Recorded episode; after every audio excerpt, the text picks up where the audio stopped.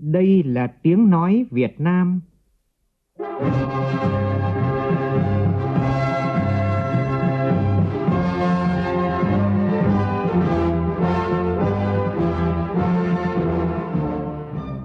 là tiếng nói Việt Nam,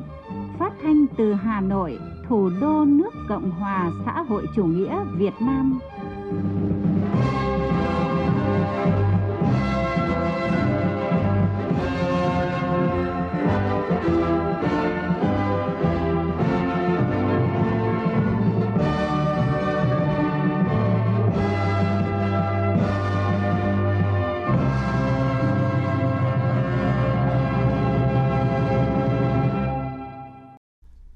Kính chào quý vị và các bạn. Mời quý vị và các bạn nghe chương trình Thời sự trưa của Đài Tiếng nói Việt Nam với những nội dung chính sau đây.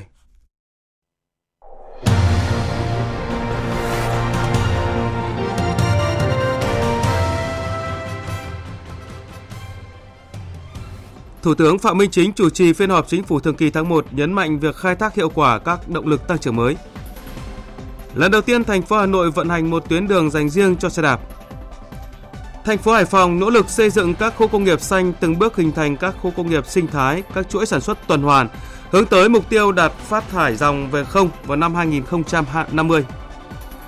Ngân hàng Dự trữ Liên bang Mỹ Fed quyết định giữ nguyên lãi suất ở mức từ 5,25 đến 5,5%, đồng thời cho biết chưa có kế hoạch cắt giảm lãi suất. Thị trường chứng khoán phố Wall đã phản ứng tiêu cực với tuyên bố này. Số lượng người sử dụng mạng xã hội trên toàn cầu vượt mốc 5 tỷ tương đương hơn 62% dân số thế giới.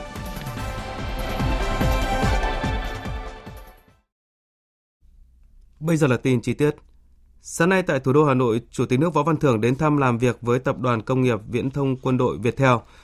Dự buổi làm việc có các đồng chí ủy viên Trung ương Đảng, lãnh đạo Văn phòng Chủ tịch nước, lãnh đạo Bộ Quốc phòng.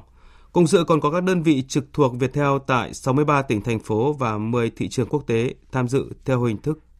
truyền hình trực tuyến. Tin của phóng viên Vũ Dũng.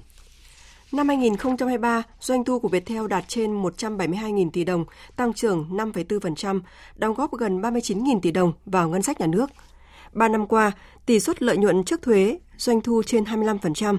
Viettel đã đầu tư ra 10 thị trường tại ba châu lục, trong đó 7 thị trường đứng vị trí số 1 về thị phần viễn thông. Tập đoàn cũng đã xây dựng hai hạ tầng quy mô quốc gia gồm hạ tầng viễn thông siêu băng rộng và hạ tầng số, trong đó có mạng 5G đã có mặt ở 63 tỉnh, thành phố. Thời gian qua, tập đoàn Tiên Phong đồng hành cùng chính phủ thực hiện chương trình chuyển đổi số quốc gia, đóng vai trò hạt nhân xây dựng tổ hợp công nghiệp quốc phòng công nghệ cao của Việt Nam. Viettel làm chủ các thiết bị hạ tầng viễn thông trên cả 4 lớp, giúp đảm bảo an toàn, an ninh thông tin.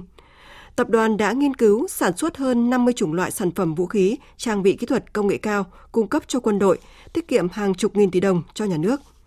Tại buổi làm việc, Chủ tịch nước đã nghe các đơn vị của Viettel tại Myanmar và Tanzania báo cáo về kết quả kinh doanh với nhiều kết quả tích cực, đóng góp vào sự phát triển của tập đoàn và xây dựng thương hiệu tập đoàn tại nước ngoài. Chủ tịch nước động viên các cán bộ, nhân viên tại các đơn vị tiếp tục phát huy thành tích đạt được, không chỉ đóng góp cho tập đoàn về kết quả kinh doanh và thương hiệu, mà còn góp phần nâng cao hình ảnh của đất nước, con người Việt Nam trên thế giới. Chủ tịch nước mong muốn tập đoàn phải luôn giữ vai trò là tập đoàn kinh tế chủ lực hàng đầu của đất nước, phải trở thành mô hình kiểu mẫu của doanh nghiệp nhà nước. Với tư cách là doanh nghiệp quân đội của bộ đội Cụ Hồ, tập đoàn phải giữ khí thế tiến công, sẵn sàng nhận và hoàn thành xuất sắc nhiệm vụ được giao trên tinh thần kinh tế gắn với quốc phòng an ninh.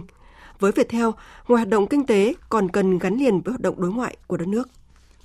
Sáng nay, Thủ tướng Phạm Minh Chính chủ trì phiên họp chính phủ tháng 1 nhằm tập trung thảo luận về tình hình kinh tế xã hội tháng 1 giải ngân vốn đầu tư công, ba chương trình mục tiêu quốc gia và những nhiệm vụ trọng tâm chỉ đạo thời gian tới. Tin của phóng viên Vũ Khuyên. Theo báo cáo, tình hình kinh tế xã hội tháng 1 tiếp tục xu hướng phục hồi tích cực với nhiều kết quả quan trọng. Trong đó, kinh tế vĩ mô tiếp tục ổn định, lạm phát được kiểm soát, các cân đối lớn được đảm bảo, xuất nhập khẩu tiếp tục tăng mạnh. Tổng kim ngạch xuất nhập khẩu đạt hơn 64 tỷ đô la Mỹ, tăng gần 38% so với cùng kỳ. An ninh năng lượng, lương thực được đảm bảo, xuất khẩu gạo tháng 1 đạt 500.000 tấn, kim ngạch 347 triệu đô la Mỹ. Cung ứng lao động cơ bản đáp ứng nhu cầu, các ngành lĩnh vực chủ yếu có nhiều tín hiệu tích cực. Chỉ số sản xuất công nghiệp tăng 18,3% so với cùng kỳ, trong đó công nghiệp chế biến chế tạo tăng 19,3%. Thương mại dịch vụ khá sôi động. Trong lĩnh vực du lịch, cả nước đón trên 1,5 triệu lượt khách quốc tế, tăng 73,6% so với cùng kỳ. Kết luận phiên họp, Thủ tướng Phạm Minh Chính yêu cầu phát huy tính chủ động, tích cực, tự chịu trách nhiệm của các cấp chính quyền địa phương, đảm bảo giải quyết kịp thời khó khăn, bướng mắc và phục vụ tốt nhất người dân, doanh nghiệp. Về nhiệm vụ giải pháp chủ yếu, Thủ tướng yêu cầu khẩn trương hoàn thiện chương trình, kế hoạch hành động, các văn bản cụ thể để triển khai các nghị quyết số 01 và 02 của Chính phủ. Tập trung chuẩn bị các đề án theo chương trình làm việc của Bộ Chính trị, Ban Bí thư, Quốc hội, các đề án trong chương trình công tác của Chính phủ, Thủ tướng Chính phủ, đảm bảo tiến độ, chất lượng đề ra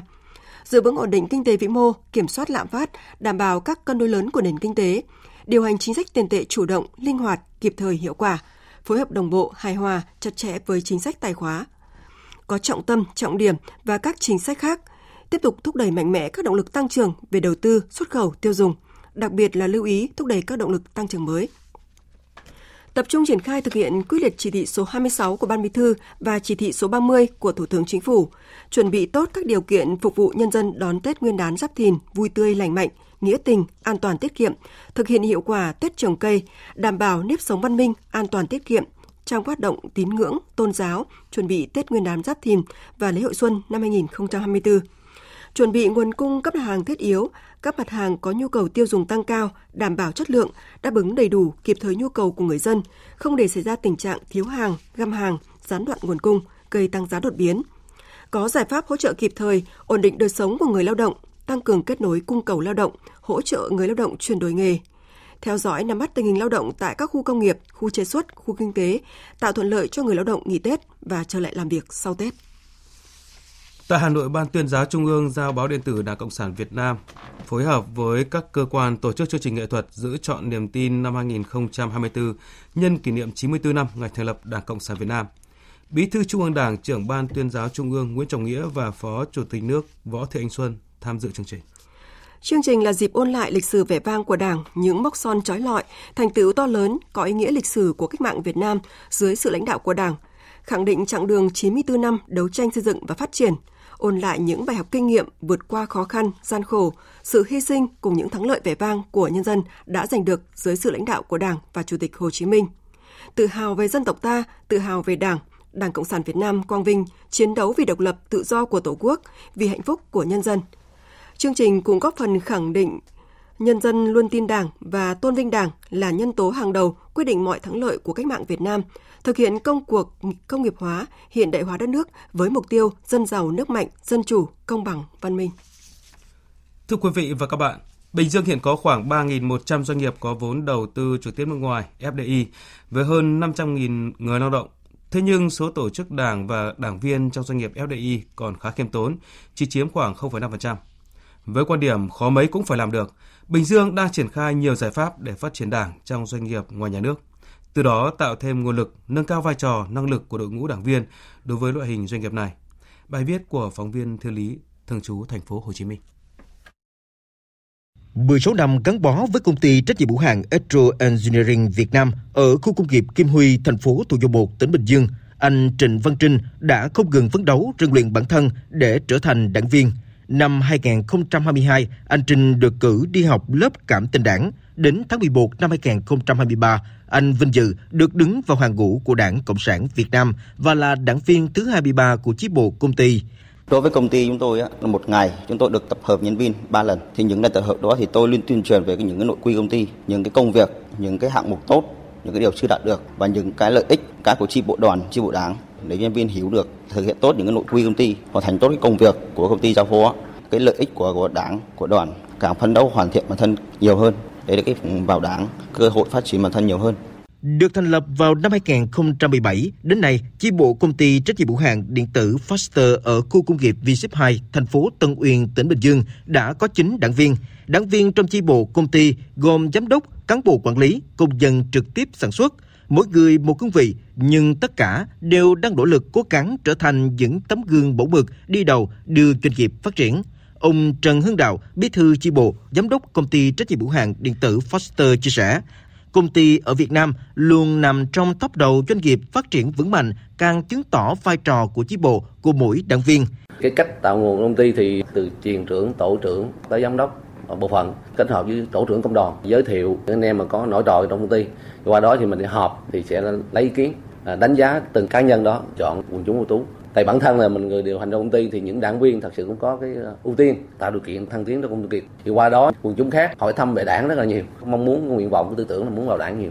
Phát triển đảng trong doanh nghiệp ngoài nhà nước, đặc biệt là doanh nghiệp FDI, đang góp phần nâng cao năng lực trong thực hiện nhiệm vụ chính trị, góp phần xây dựng tổ chức cơ sở đảng ngày càng vững mạnh, thúc đẩy doanh nghiệp phát triển bền vững. Cũng từ nhận thức đó, nhiều doanh nghiệp FDI đang từng bước thành lập chi bộ, phát triển đảng viên. Thế nhưng hiện nay, số lượng đảng viên trong các doanh nghiệp FDI ở Bình Dương còn khá khiêm tốn, chỉ có 17 tổ chức đảng, chiếm 0,5% so với số lượng doanh nghiệp FDI với 121 đảng viên.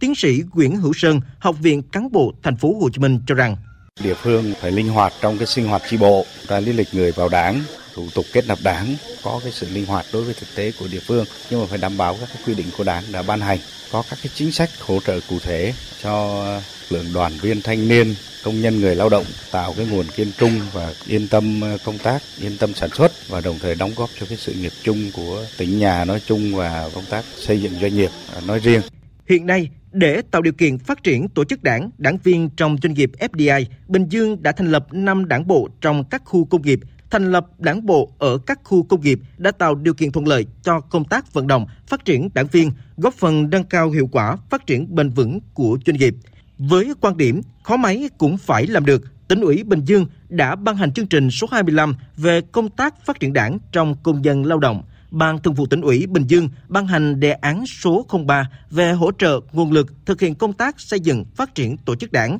tổ chức chính trị xã hội trong các doanh nghiệp ngoài nhà nước. Với các chương trình đề án đưa ra, Bình Dương hy vọng những hạt giống đỏ sẽ liên tục nảy mầm, sinh sôi trong vườn ươm doanh nghiệp – từ đó góp phần thực hiện chiến lược dài hạn về phát triển đảng ngoài khu vực nhà nước, đồng thời khẳng định sức thu hút và vai trò của đảng cầm quyền trong bối cảnh hội nhập quốc tế và xây dựng kinh tế thị trường định hướng xã hội chủ nghĩa. Thời sự VOV nhanh, tin cậy, hấp dẫn. Trong những ngày giáp Tết Nguyên đán 2024, các địa phương triển khai nhiều đoàn công tác thăm tặng quà các gia đình có hoàn cảnh khó khăn, đồng bào dân tộc thiểu số, qua đó đem lại một cái Tết vui tươi, đầm ấm, không để người dân nào thiếu đói trong dịp Tết Nguyên đán. Trong dịp Tết Nguyên đán Giáp Thìn, cùng với quà của Chủ tịch nước, Quảng Nam đã trích ngân sách địa phương để trợ cấp thăm hỏi, tặng quà các lão thành cách mạng, gia đình chính sách, người có công, trẻ em, đối với đối tượng bảo trợ xã hội, hộ nghèo, hộ cận nghèo với tổng kinh phí gần 120 tỷ đồng – những món quà ý nghĩa của Đảng, Nhà nước, chính quyền địa phương được trao đến tận tay người dân, mang tới niềm vui đầm ấm. Tính đến nay, có hơn 111.000 người có công, đối tượng bảo trợ xã hội, người nghèo, người khó khăn, người cao tuổi và trẻ em trên địa bàn tỉnh Phú Yên được tặng quà nhân dịp Tết Nguyên đán Giáp Thìn với số tiền trên 40 tỷ đồng. Theo Sở Lao động Thương binh và Xã hội tỉnh Phú Yên, qua giả soát, kiểm tra, đến nay không có hộ dân nào bị thiếu đói trong dịp Tết Nguyên đán. Do đó địa phương không thực hiện hỗ trợ gạo cứu đói. Những ngày qua, lãnh đạo tỉnh đã đến thăm, chúc thọ và tặng gần 1.300 xuất quà cho người cao tuổi với số tiền gần 1 tỷ đồng, chúc Tết và tặng quà cho các đối tượng chính sách, người có công với cách mạng trên địa bàn tỉnh. Các địa phương trong tỉnh Sóc Trăng cũng đã cơ bản hoàn thành việc cấp gạo, hỗ trợ hộ nghèo, hộ cận nghèo trong dịp Tết Nguyên đán. Tết năm nay, Sóc Trăng được chính phủ xuất cấp hơn 3.500 tấn gạo cho hộ nghèo và cận nghèo ở các địa phương –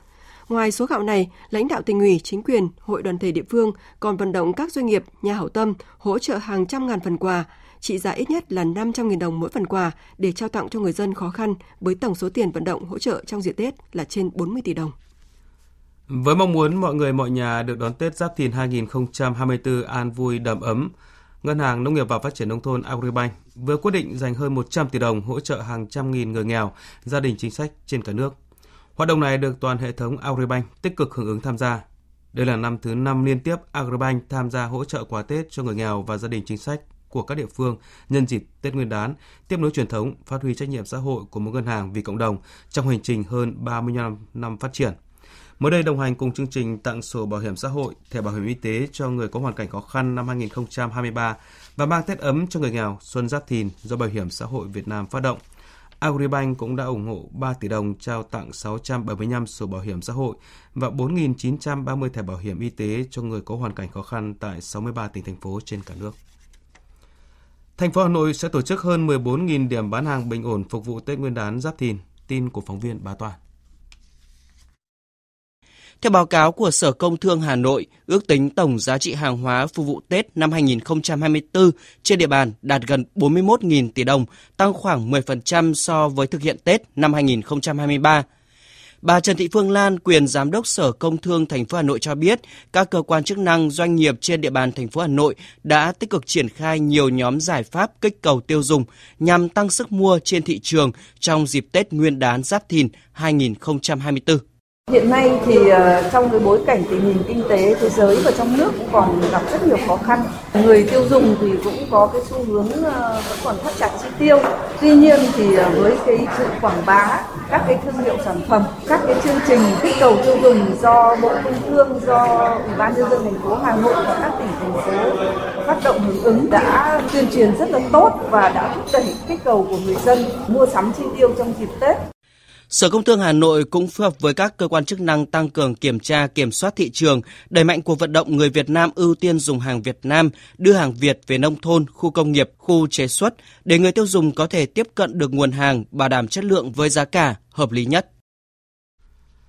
Sáng nay, Sở Giao thông Vận tải Hà Nội tổ chức thí điểm làn đường cho xe đạp tuyến ven sông Tô Lịch đoạn từ cầu Mọc đến cầu Yên Hòa, chạy dọc ven đường láng. Đây là lần đầu tiên thành phố chính thức vận hành một tuyến đường dành riêng cho xe đạp và được kỳ vọng giúp kết nối hai tuyến đường sắt đô thị Cát Linh Hà Đông và Nhổn ga Hà Nội.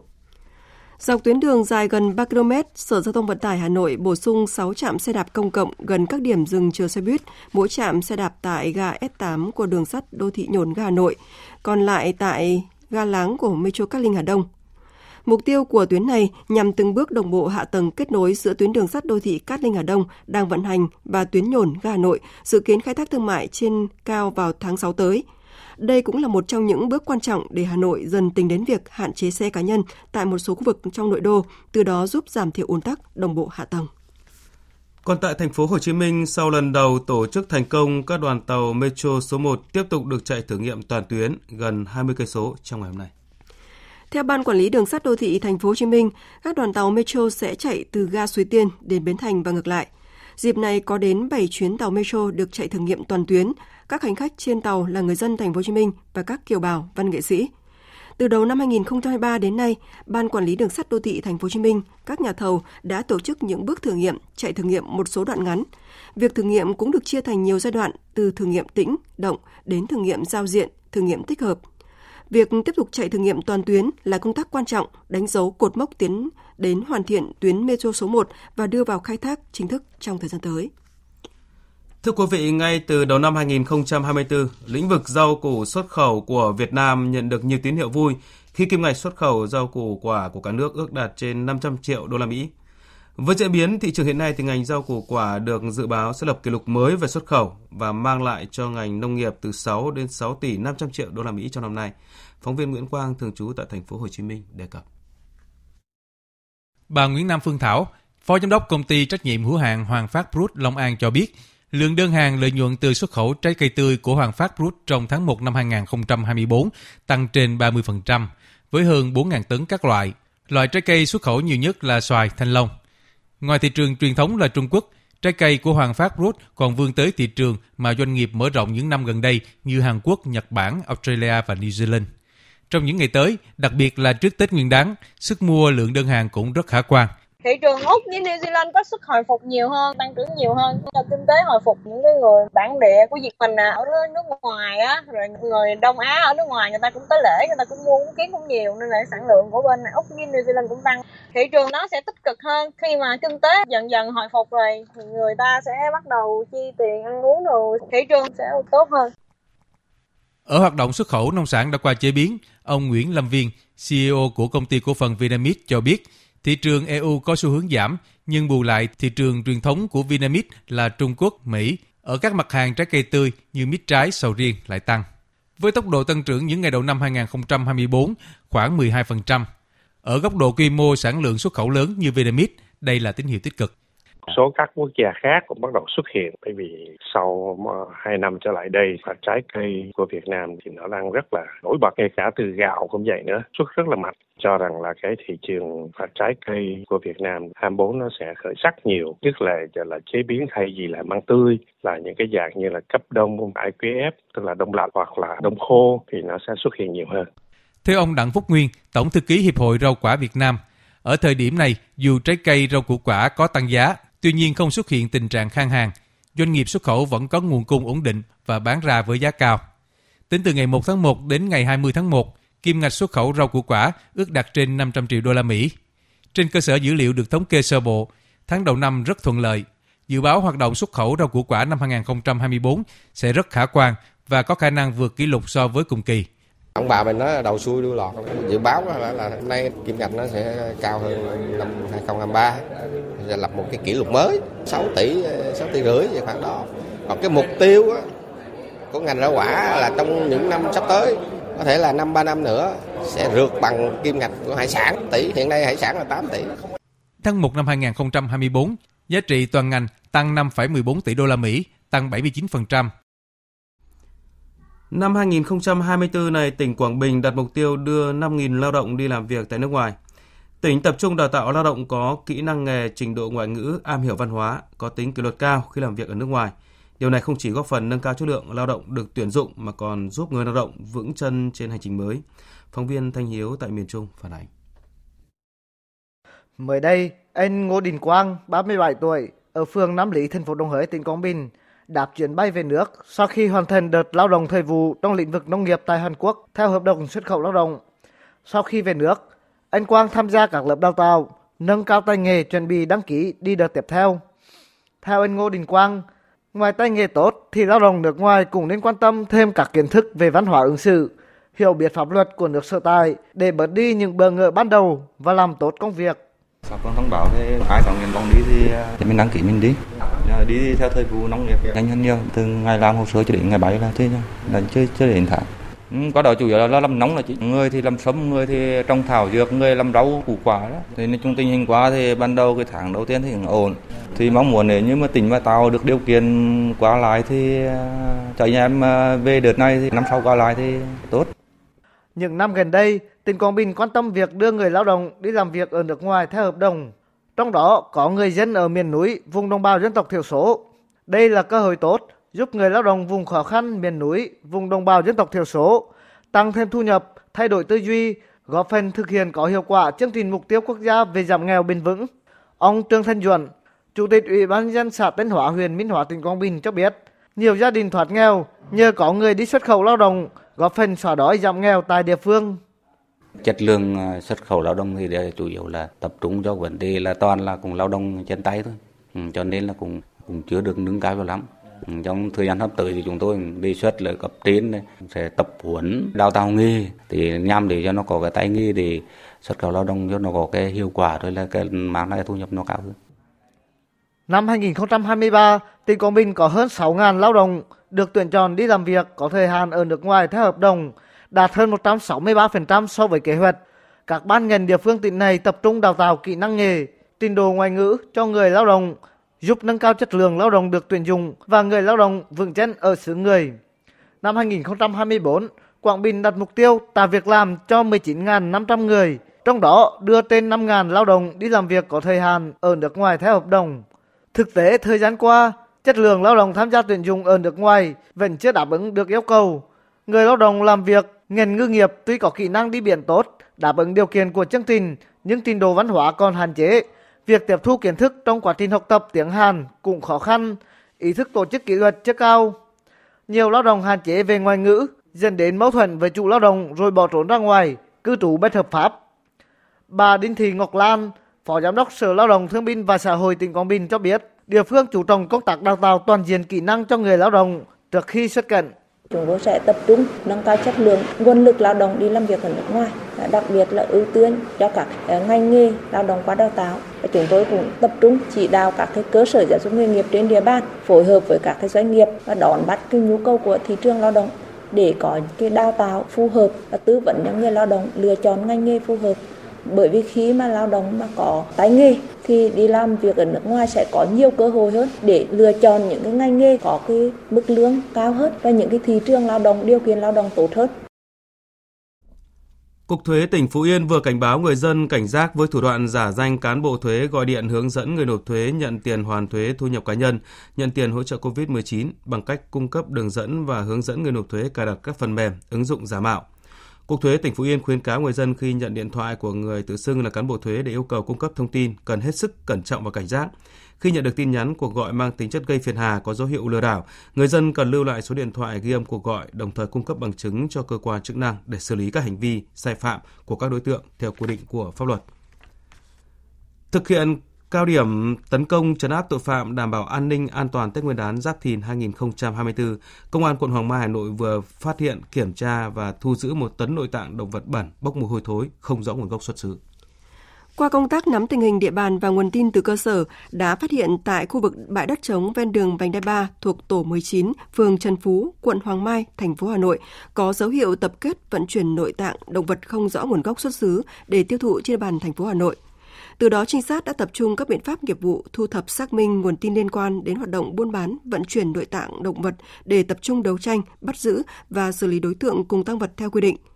Tại cơ quan công an, đối tượng Mai Huy Thế, 66 tuổi, trú tại tổ 10, phường Lĩnh Nam, quận Hoàng Mai, thành phố Hà Nội khai nhận, thấy nhu cầu tiêu dùng mặt hàng thực phẩm cuối năm của các nhà hàng, quán ăn trên địa bàn thủ đô nên đã thu mua số lượng thực phẩm này trôi nổi trên thị trường về bán để kiếm lời. Cục trưởng Cục Hàng không Việt Nam Đinh Việt Thắng vừa ký ban hành chỉ thị tuân thủ và thực hiện thông báo kỹ thuật khẩn đối với động cơ PW 1100 trên đội máy bay Airbus A321 neo các hãng hàng không Việt Nam đang khai thác. Trước đó, ngày 3 tháng 11 năm ngoái, nhà sản xuất động cơ Pratt and Whitney đã ban hành thông báo kỹ thuật khẩn và được áp dụng từ ngày 1 tháng 1 năm nay nhằm kịp thời phát hiện hỏng hóc bất thường từ quá trình sản xuất động cơ PW1100 trên máy bay Airbus A321 neo. Đại diện Cục Hàng không Việt Nam cho biết sẽ có 42 máy bay Airbus A321 neo, tương ứng với 84 động cơ của Vietjet 22 máy bay và Vietnam Airlines 20 máy bay sẽ phải tạm dừng khai thác để kiểm tra. Tiếp theo chương trình là một số thông tin thời tiết đáng chú ý qua tổng hợp của biên tập viên Phương Anh.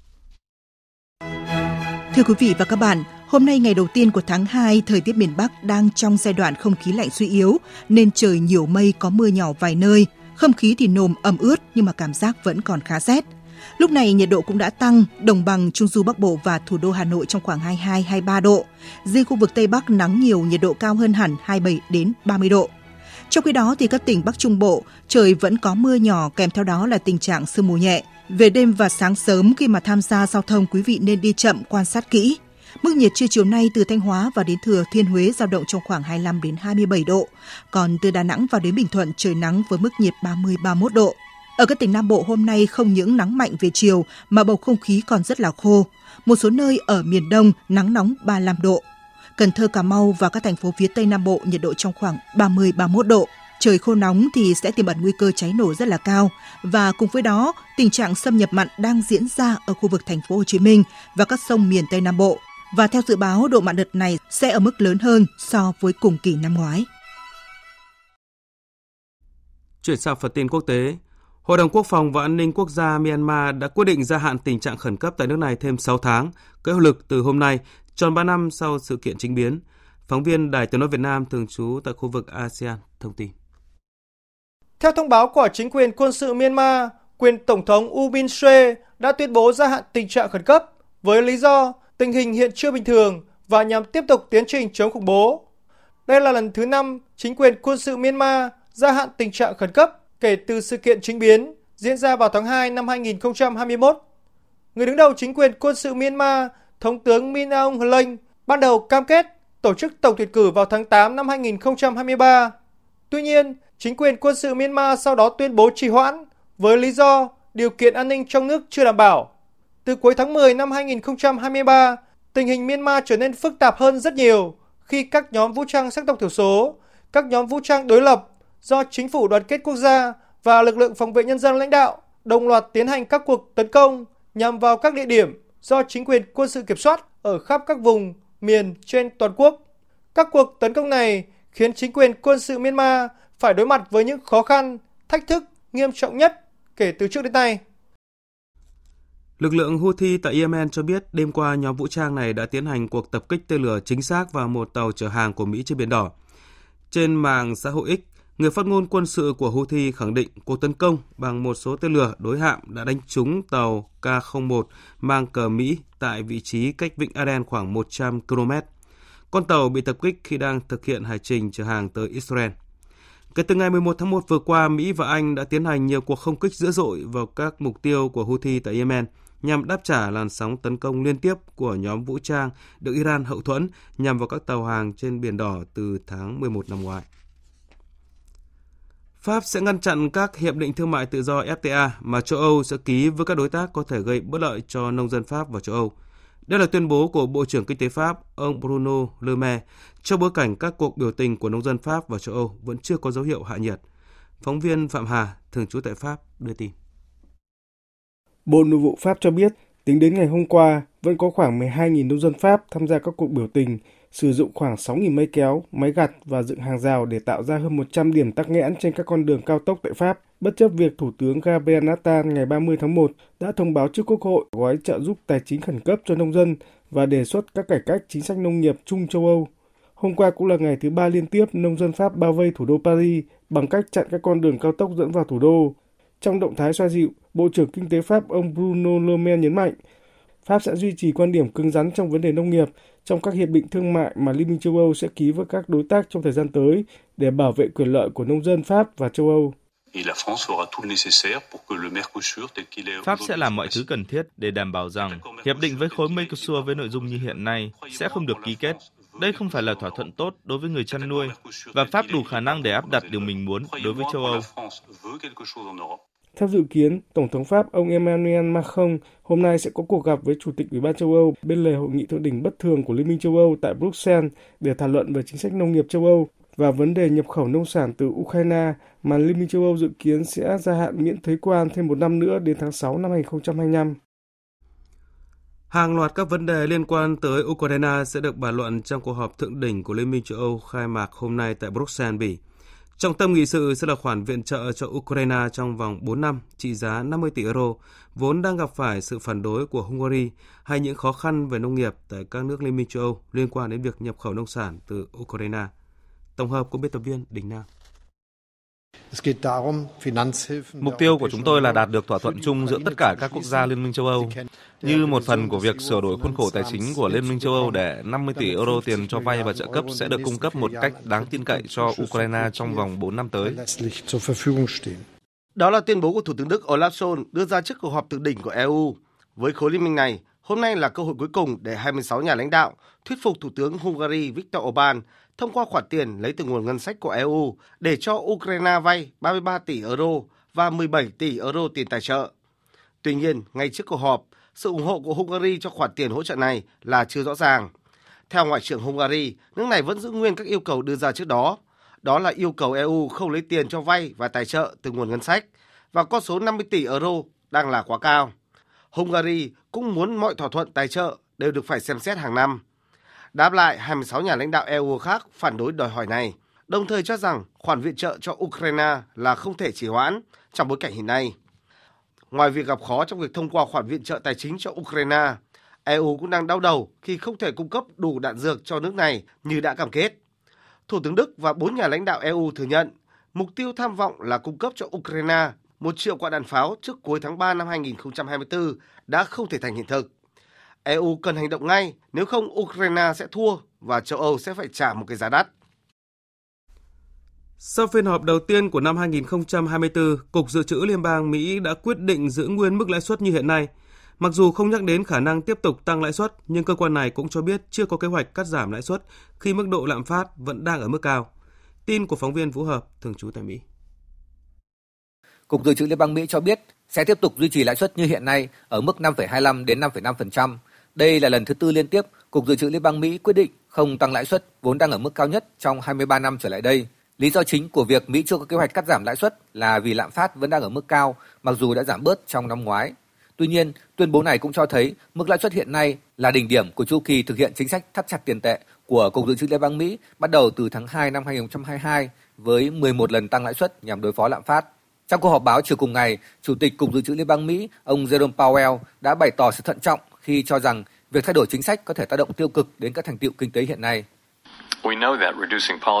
Chúng tôi biết rằng nếu nới lỏng chính sách thắt chặt tiền tệ quá sớm hoặc quá nhiều, có thể dẫn đến việc đảo ngược xu hướng tích cực về giảm lạm phát, dẫn đến việc lại cần thực hiện thắt chặt tiền tệ hơn nữa để đưa lạm phát về mức 2%. Ngược lại, nếu nới lỏng quá muộn hoặc quá ít, có thể dẫn đến nguy cơ suy giảm hoạt động kinh tế và việc làm. Khi xem xét bất kỳ điều chỉnh nào về chính sách tiền tệ, chúng tôi phải đánh giá thận trọng các số liệu, triển vọng và cân bằng rủi ro.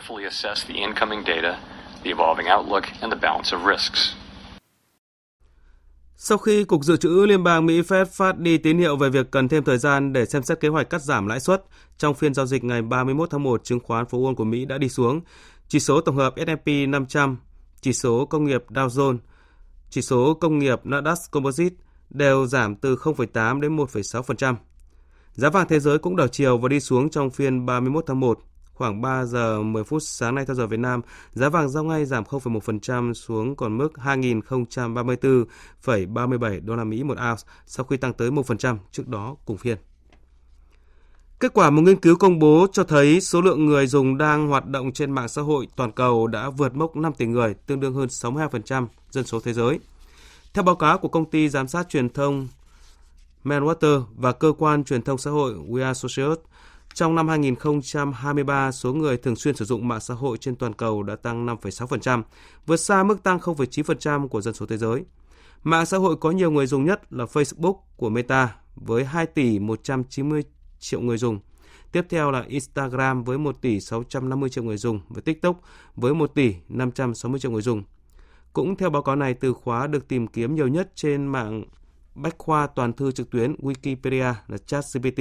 mô hình ngôn ngữ sử dụng trí tuệ nhân tạo AI do công ty công nghệ OpenAI của Mỹ phát triển, cho thấy sự quan tâm mạnh mẽ của người dùng mạng xã hội đối với công nghệ AI.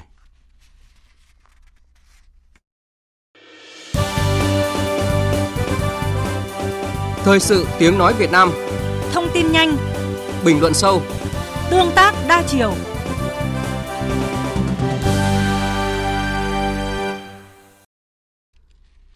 Thưa quý vị, thưa các bạn, thành phố Hải Phòng hiện có 14 khu công nghiệp đang hoạt động. Cùng với việc đẩy mạnh sản xuất, nâng cao chất lượng, các doanh nghiệp trong khu công nghiệp, khu kinh tế tại thành phố Hải Phòng đang tăng cường các giải pháp nhằm giảm phát thải carbon, hướng tới chuyển đổi xanh, từng bước hình thành các khu công nghiệp sinh thái, các chuỗi sản xuất tuần hoàn, hướng tới mục tiêu đạt phát thải dòng về không vào năm 2050. Phóng viên Thanh Nga thường trú khu vực Đông Bắc đề cập. Nam Cầu Kiền là một trong hai khu công nghiệp tại Hải Phòng đang xây dựng, hoạt động theo mô hình khu công nghiệp sinh thái với các mô hình cộng sinh công nghiệp, các chuỗi tuần hoàn khép kín. Các doanh nghiệp trong vòng tuần hoàn sống cộng sinh với nhau. Chất thải của nhà máy này là nguyên liệu đầu vào một chuỗi sản xuất của doanh nghiệp khác. Nam Cầu Kiền đã phối hợp các doanh nghiệp lắp đặt hệ thống quan trắc trực tuyến để theo dõi các phát thải khí, nước thải, phát thải rắn, hệ thống quản trị môi trường, quản trị doanh nghiệp tại khu công nghiệp đều được công nghệ hóa, tự động hóa. Theo ông Phạm Hồng Điệp, Chủ tịch Hội đồng Quản trị Công ty Cổ phần Sinex, chủ đầu tư khu công nghiệp Nam Cầu Kiền, các mô hình kinh tế tuần hoàn trong khu công nghiệp Nam Cầu Kiền được các nhà khoa học đánh giá tốt. Khu công nghiệp hiện không có rác thải công nghiệp ra bên ngoài. Chúng tôi đã cho làm kiểm toán tiêu thụ năng lượng của các nhà máy trong khu công nghiệp. Căn cứ vào tiêu thụ năng lượng đấy thì chúng tôi đã xác định rõ với lại các doanh nghiệp làm thế nào để giảm phát thải. Ví dụ chúng tôi đang xây dựng các hệ thống điện mặt trời lắp trên mái của tất cả các nhà máy trong khu công nghiệp. Tất cả các máy móc, thiết bị mà cũ thì chúng tôi cho ờ, kiểm toán vận động các doanh nghiệp lắp tự bù để giảm được cái lượng tiêu thụ điện. Cùng với khu công nghiệp Nam Cầu Kiền, khu công nghiệp Dipsy Hải Phòng cũng đang nỗ lực để trở thành một trong những khu công nghiệp sinh thái đầu tiên tại Việt Nam. Với sự hỗ trợ của Tổ chức Phát triển Công nghiệp Liên Hợp Quốc, Dipsy đang thực hiện kiểm kê khí nhà kính đối với các doanh nghiệp trong khu công nghiệp. Thời gian qua, Dipsy đã phối hợp công ty hóa chất Dow Việt Nam thí điểm xây dựng 200 mét đường nội bộ trong khu công nghiệp từ nhựa tái chế, chủ động nghiên cứu thử nghiệm và triển khai dự án điện gió và điện mặt trời, thay thế các xe máy, xe ô tô trong khu công nghiệp chạy bằng xăng dầu sang các loại xe điện. Bà Diệp Thị Kim Hoàn, Giám đốc phát triển bền vững, tổ hợp khu công nghiệp Dipsy cho biết, phát triển bền vững, giảm phát thải khí nhà kính là một trong những mục tiêu hàng đầu mà Dipsy đặt ra. Chúng tôi có hẳn một dự án gọi là dự án tái sử dụng, tái sử dụng nước thải, tái sử dụng uh, chất thải, tái sử dụng cả sản phẩm thải của tất cả các doanh nghiệp trong khu công nghiệp. Các nhà đầu tư trong khu công nghiệp cũng được mời gọi tham gia vào các chương trình phát triển khu công nghiệp sinh thái của chúng tôi và bản thân các nhà đầu tư hiện nay cũng đang đưa ra những sáng kiến và họ đang triển khai rất là mạnh mẽ Họ tự tạo ra những kết nối trong khu công nghiệp. Hiện nay đã có hai ba nhà đầu tư cùng chia sẻ một cái dịch vụ dùng chung để giảm việc sử dụng tài nguyên cũng như là giảm phát thải khí nhà kính. Thành phố Hải Phòng hiện có 14 khu công nghiệp đang hoạt động, được đầu tư đồng bộ về hạ tầng kỹ thuật, tỷ lệ lấp đầy đạt trên 60%. Các doanh nghiệp trong khu kinh tế, khu công nghiệp bắt buộc thực hiện kiểm kê nhà kính, từng bước chuyển đổi sử dụng năng lượng truyền thống sang các dạng năng lượng tái tạo. Nhiều doanh nghiệp có các sáng kiến, mô hình nhằm tiết kiệm năng lượng. Thành phố Hải Phòng cũng đang nghiên cứu triển khai dự án điện gió ngoài khơi tại khu vực đảo Bạch Long Vĩ, đáp ứng nhu cầu điện xanh cho các doanh nghiệp. Ông Lê Trung Kiên, trưởng ban quản lý khu kinh tế Hải Phòng cho biết, thành phố Hải Phòng đang xúc tiến xây dựng một khu kinh tế ven biển phía nam thành phố với định hướng trở thành một khu kinh tế sinh thái xanh tuần hoàn trong tương lai. Khu kinh tế thứ hai, diện tích khoảng 20.000 ha, bám theo đường ven biển đi từ Thanh Hóa, Nghệ An, Hải Phòng và lên đến tận Móng Cái. Đây là khu vực mà chúng tôi dự kiến sẽ xây dựng một khu kinh tế xanh tuần hoàn, một khu kinh tế mà đảm bảo cho phát thải bằng không theo cái cam kết của chính phủ Việt Nam tại COP26. Việc giảm phát thải nhà kính tại khu công nghiệp là rất quan trọng vì hiện nay đóng góp công nghiệp trong khu công nghiệp, khu kinh tế của Hải Phòng là đến 80% trong toàn bộ công nghiệp của thành phố Hải Phòng. Thành phố Hải Phòng luôn nỗ lực tìm kiếm các giải pháp, huy động mọi nguồn lực nhằm tạo ra những đột phá về năng lượng sạch. Các doanh nghiệp trong khu công nghiệp khu kinh tế tại thành phố Hải Phòng đang bước vào đường đua xanh nhằm giảm phát thải carbon, hướng đến phát triển bền vững. Điều này khẳng định quyết tâm của chính quyền và cộng đồng doanh nghiệp thành phố nhằm xây dựng một nền công nghiệp sạch, hiện đại, tuần hoàn, góp phần thực hiện mục tiêu đạt mức phát thải dòng bằng không net zero vào năm 2050 như cam kết của chính phủ tại COP26. Tiếp theo chương trình là trang tin đầu tư tài chính và trang tin thể thao. Trang tin đầu tư tài chính.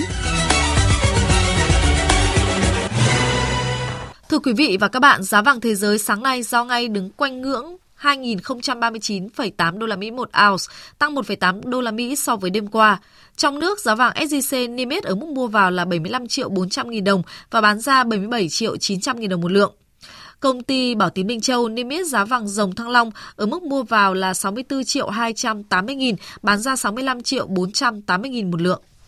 Trên thị trường tiền tệ, tỷ giá trung tâm giữa đồng Việt Nam và đô la Mỹ được Ngân hàng Nhà nước công bố áp dụng cho ngày hôm nay là 23.960 đồng một đô la, giảm 31 đồng so với phiên trước đó. Việc xác định rõ tỷ lệ vốn nhà nước, tỷ lệ vốn ngân sách chiếm đến 70% chi phí cho công tác giải phóng mặt bằng chính là điểm thu hút hấp dẫn nhiều nhà đầu tư tham gia 5 dự án BOT tại thành phố Hồ Chí Minh. Đây là 5 dự án đầu tư theo cơ chế đặc thù của Nghị quyết 98 năm 2023. Đáng chú ý, dự án nâng cấp đường trục Bắc Nam, đoạn từ đường Nguyễn Văn Linh đến cao tốc Bến Lức Long Thành, nhận được đề xuất của 4 nhà đầu tư, trong đó doanh nghiệp mới đề xuất được tham gia dự án là tập đoàn Trung Nam. Thưa quý vị và các bạn, trên thị trường chứng khoán sau phiên giảm hơn 15 điểm ngày hôm qua, VN Index mở đầu phiên giao dịch sáng nay tăng nhẹ hơn một điểm lên mức 1.165,61 điểm với sự đóng góp của một vài cổ phiếu trụ cột như VCB, FPT hay SAB. Ở chiều ngược lại, VPP, VIC và VHM tạo ra sức nặng khi đang là các cổ phiếu tác động tiêu cực nhất đến thị trường. Thanh khoản sáng nay tương đương phiên trước và trung bình 5 phiên gần đây nhất. Vào lúc 11 giờ 20 phút trưa nay, VN Index ở mức 1.170,89 điểm, HNX Index ở mức 230,33 điểm. Đầu tư tài chính biến cơ hội thành hiện thực. Đầu tư tài chính biến cơ hội thành hiện thực. Thưa quý vị và các bạn, thị trường bất động sản năm 2024 được nhận định vẫn sẽ có nhiều thách thức. Tuy vậy, với những chính sách pháp luật vừa được ban hành, nhất là luật đất đai sửa đổi, sẽ có tác động nhất định tới thị trường. Cùng với đó là giải pháp về cơ cấu vốn cho thị trường và hoạt động tái cấu trúc sản phẩm sẽ là cơ sở để thị trường bất động sản sớm hồi phục. Phóng viên Hà Nho phỏng vấn chuyên gia kinh tế tiến sĩ Vũ Định Ánh về nội dung này. Mời quý vị và các bạn cùng nghe. Thưa ông, thị trường bất động sản là năm 2024 cũng như là giai đoạn tiếp theo thì ờ, được nhận định thì có rất là nhiều thách thức. Vậy thì để vượt qua những cái thách thức đấy như thế nào? Tôi cho rằng thị trường ờ, bất động sản phục hồi và phát triển tốt trong năm 2024 cái việc lớn nhất mà chúng ta phải tập trung đấy chính là những cái vướng mắc liên quan tới ờ, pháp lý riêng vướng mắc về mặt pháp lý đã chiếm tới khoảng 70% liên quan tới ờ, bất động sản trong thời gian vừa qua. Và để giải quyết vấn đề pháp lý thì tôi cho rằng ờ, chúng ta phải làm đồng bộ cả hai vấn đề. Và vấn đề thứ nhất đó là các cái quy định ờ, pháp luật chung. Điển hình nhất liên quan tới cả luật đất đai, luật nhà ở luật à, kinh doanh bất động sản. Thì ngay sau khi ban hành luật đất đai mới cùng với cái luật nhà ở và luật bất động sản thì các cái văn bản pháp luật dưới luật hướng dẫn thực hiện luật cần phải ban hành ngay. Mới có một cái khung pháp lý để xử lý vấn đề trên thị trường bất động sản giúp cho cái thị trường bất động sản chúng ta có thể phục hồi tốt hơn kể từ năm 2025 thì việc đầu tiên là về mặt chính sách ạ. Thì ờ, theo ông phân tích là sẽ tác động như thế nào tới thị trường ạ? Đó là các cái vướng mắc pháp lý liên quan tới cụ thể từng cái dự án, từng chủ đầu tư thì tôi cho rằng chúng ta phải xử lý mang cái tính điển hình từ đó có thể áp dụng chung cho các cái vướng mắc xử lý cho các cái nhà đầu tư và các chủ dự án khác gặp phải vấn đề tương tự tránh dành thời gian công sức để xử lý từng vụ việc cụ thể. Và như vậy thì nó sẽ làm giảm cái hiệu quả của các điều chỉnh pháp lý liên quan tới các chủ đầu tư tới các dự án bất động sản. À, nhóm vấn đề thứ hai đó chính là liên quan đến cái ờ, cơ cấu vốn cho bất động sản. Gắn với đó là vấn đề về à, trái phiếu doanh nghiệp. À, rõ ràng thì chúng ta đã có một số các cái văn bản để xử lý bớt. Tuy nhiên thì với khả năng là riêng năm 2024 trên 100.000 tỷ vốn trái phiếu doanh nghiệp à, sẽ đáo hạn đến hạn chưa kể cái lượng trái phiếu doanh nghiệp mà trong đó khoảng 1 phần 5 là do các cái doanh nghiệp bất động sản họ phát hành thì sẽ thanh toán trước hạn nó sẽ tạo ra một cái cơ về thiếu vốn trầm trọng cho các doanh nghiệp cũng như các cái dự án bất động sản thì cái việc tái cơ cấu lại cái vốn cho bất động sản tôi cho rằng là rất quan trọng. Với những cái phân tích như vừa rồi thì ông cho rằng là cái phân khúc nào thì sẽ có cái triển vọng tính thanh khoản cái kết nối cung cầu tốt nhất ạ? Tôi cho rằng chính là phân khúc bất động sản công nghiệp cùng với việc là gia tăng cái đầu tư kể cả của các nhà đầu tư trong nước đặc biệt là việc thu hút vốn đầu tư nước ngoài thì các cái bất động sản công nghiệp đang có cái sức hấp dẫn rất là cao kể cả về cầu cũng như là cả kể về giá thuê. Vâng ạ, xin cảm ơn ông.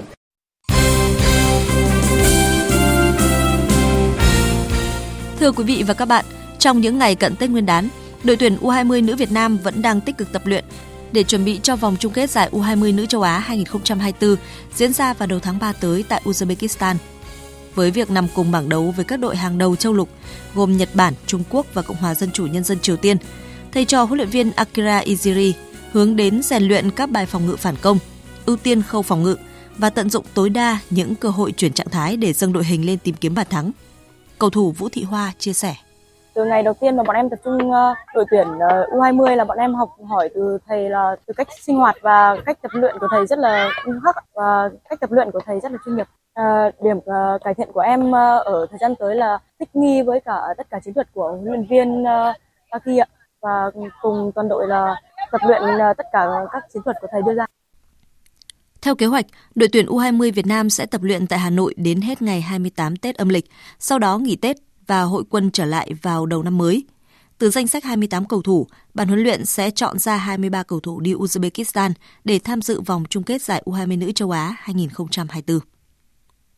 Sau khi vòng loại U19 quốc gia 2024 kết thúc, đã xác định được 12 đội bóng tham dự vòng chung kết là Thể công Việt Theo PVF, Sông Lam Nghệ An, Hoàng Anh Gia Lai, Phú Yên, Bình Dương, Đồng Tháp, Hà Nội, Đông Á Thanh Hóa, Huế, Khánh Hòa và Bình Phước.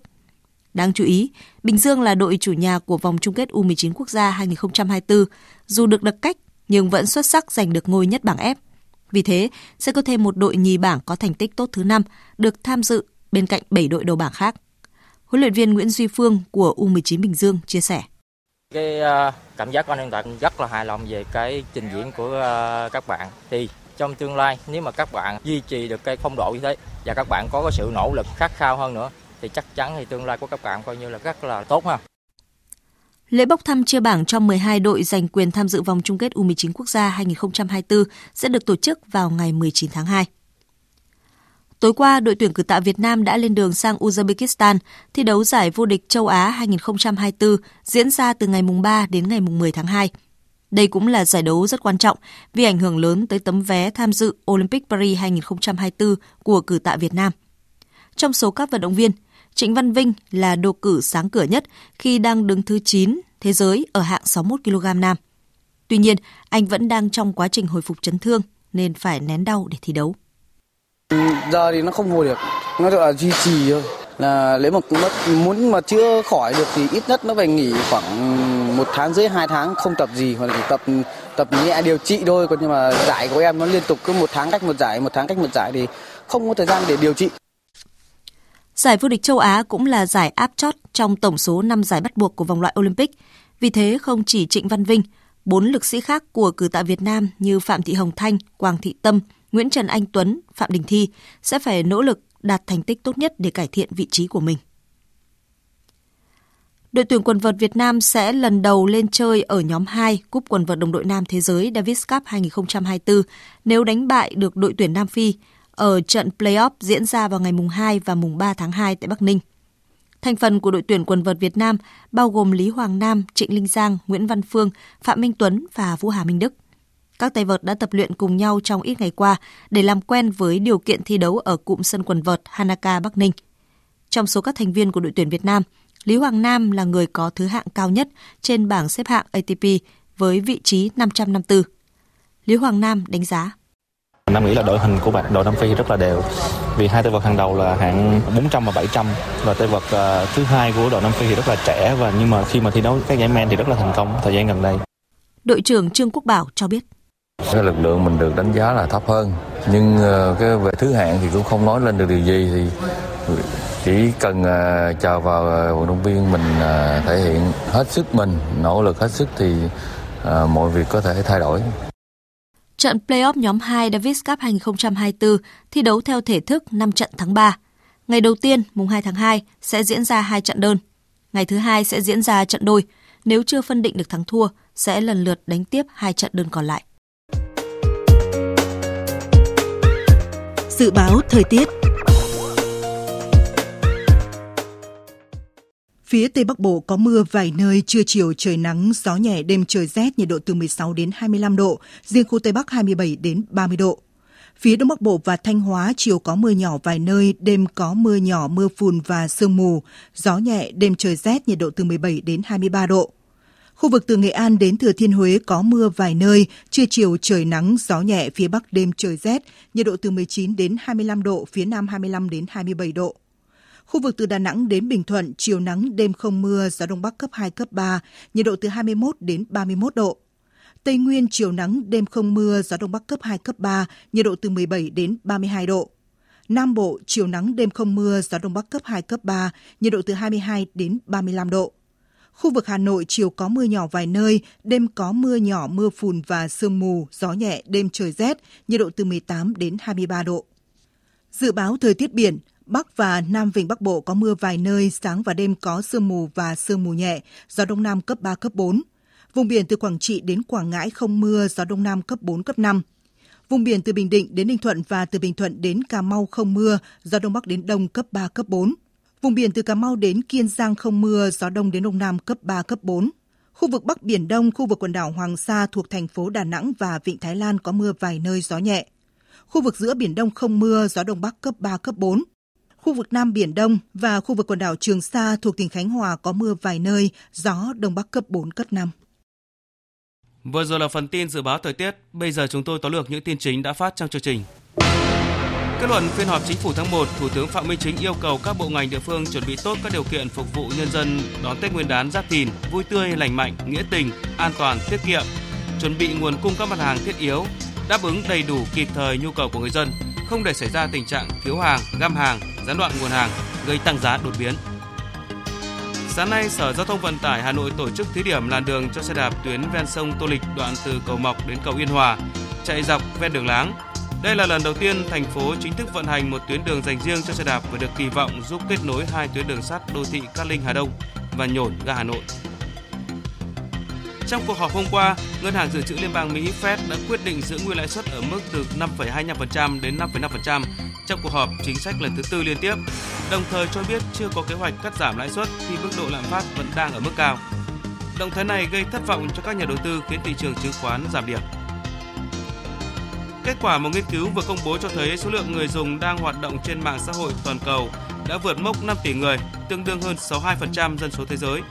Mạng xã hội có nhiều người dùng nhất là Facebook của Meta với 2 tỷ 190 triệu người dùng. Tiếp theo là Instagram với 1 tỷ 650 triệu người dùng và TikTok với 1 tỷ 560 triệu người dùng. Phần tóm lược những tin chính vừa phát cũng đã kết thúc chương trình Thời sự trưa của Đài Tiếng Nói Việt Nam. Chương trình do các biên tập viên Thu Hòa, Thanh Trường, Minh Châu biên soạn thực hiện với sự tham gia của kỹ thuật viên Hồng Vân. Chịu trách nhiệm nội dung Nguyễn Vũ Duy